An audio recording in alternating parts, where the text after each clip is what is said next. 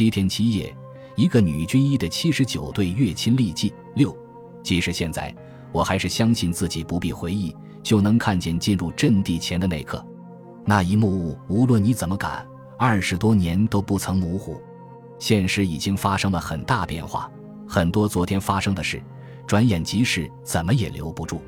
但是，假如你用白纸一样的心灵，用不曾见过血的眼睛去看汩汩流淌的鲜血，你注定会留下不可磨灭的印象。就像我经历的那些日日夜夜。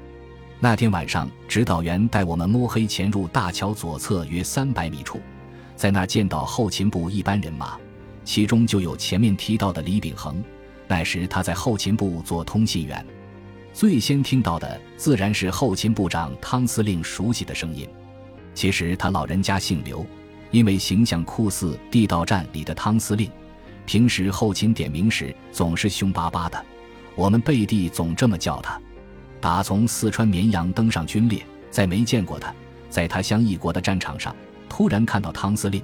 突然听到他凶巴巴的说话，竟然一下有种训练后回到营地，见到了在家等候的老爹的感觉，好一阵舒适。不过汤司令很快用他那凶巴巴的声音下达命令了：十二点之前，后勤部全体人员一律转入地下。所谓地下，不是什么秘密所在，就是在眼前平地上挖掩体，然后遁进地底下去。